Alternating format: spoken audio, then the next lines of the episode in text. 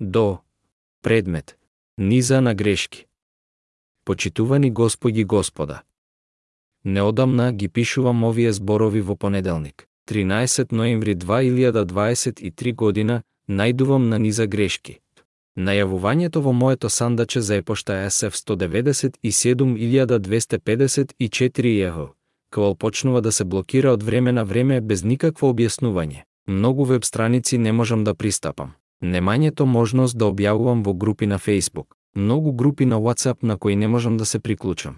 Сите овие и други услуги и платформи кои почнуваат да ме блокираат. Ги зголемуваат моите сомнежи кои ме додадоа на некој вид црна листа без моето знание. Сакам да истакнам дека не објавувам никакви подпалувачки зборови или повици за насилство кои на вистина можат да ја оправдаат ваквата санкција против мене. Во секој случај, би бил заинтересиран да знам дали на вистина сум додаден на некој вид црна листа.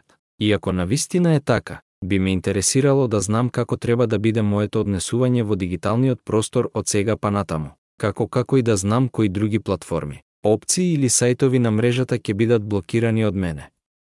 Со почит. Асав Бенјамини. Постскриптум. Мојот телефонски број 972 58 6784040. До. Предмет. Медицинска бирократија. Почитувани Господи Господа. Вчера, понеделник, 13 ноември 2023 година ја добив следната порака на мојот мобилен телефон. 972 58 6784040.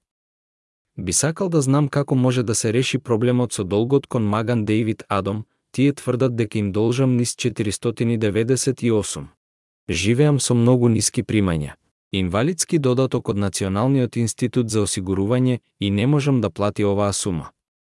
Би сакал да знам како може да се реши проблемот. Со почит. Асав Бенјамини. Поздрав!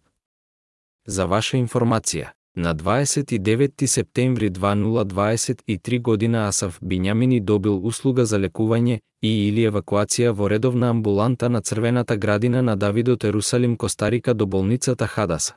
Износот што се должи за оваа услуга е 498,00 нес. Вашата подобност беше проверена кај здравствениот фонд и откри дека немате право на делумно учество од негова страна. За да го договорите плаќањето, кликнете на врската EDEPS. Tenure, към Йокц 8 сайк. Оглас за долг број 1047211122. За прашање, можете да контактирате на телефон 972 1 800 390 101. Постскриптум Еден, Треба да напоменам дека во тоа време пристигна во собата за итни случаи на болницата Хадаса Айн Керем во Ерусалим. По мојот контакт со ургентниот центар на Сдруженијето Јад Сара што се наоѓа во мојот дом.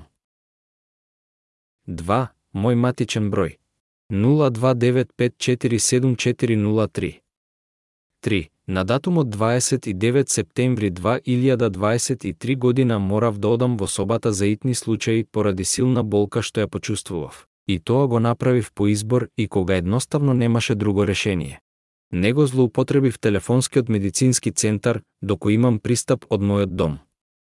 4. Ке истакнам дека сум инвалид и болен човек, а бескрајното справување со оваа непотребна бирократија уште повеќе го оштетува моето здравје. На крајот, се работи за долгови кои не сум јас тој што треба да ги плаќа, затоа не можам да разберам зошто такви пораки ми се праќаат повторно и повторно.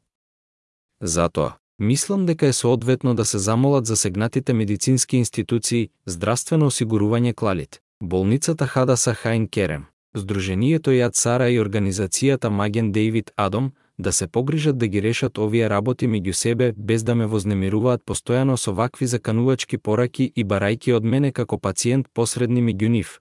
Само сити.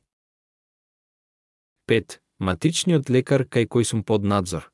Др Брендон Стюарт, Клалит здравствени услуги, клиника Хатаелет.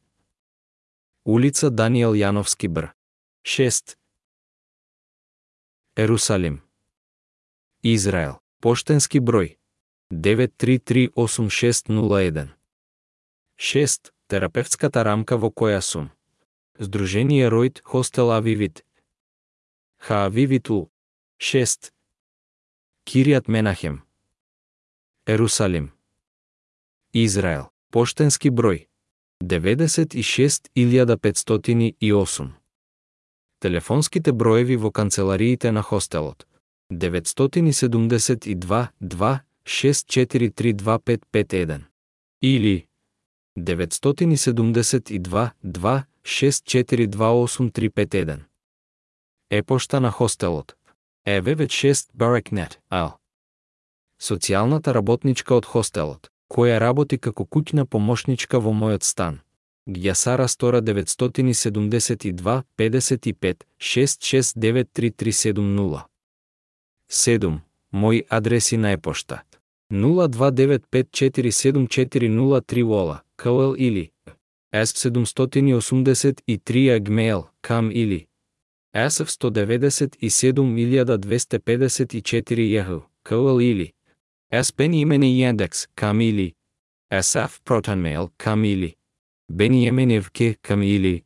1972 SF Мейлфенс, Кам.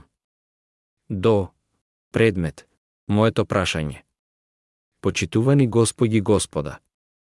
Отворив група Телеграма чија цел е да обезбеди платформа за корисници кои се заинтересирани да се консултираат меѓусебно за прашања поврзани со безбедноста на информациите.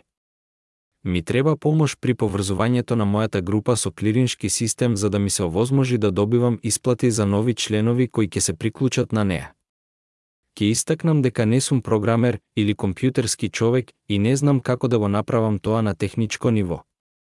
Затоа, би сакал да прашам, дали можете да ми помогнете со ова со поврзување со мојот компјутер користејќи софтвер како Anydesk или TeamViewer?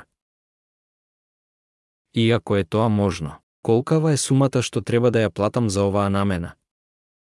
Треба да истакнам дека го упатив прашањето до многу клириншки компании, како и до многу компании кои се занимаваат со компјутерски услуги и сите тие, без исклучок, не се подготвени да се обидат и да помогнат со поврзување со мојот компјутер.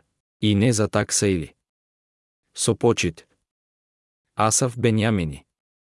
Постскриптум. Мојот телефонски број 972 58 678 4040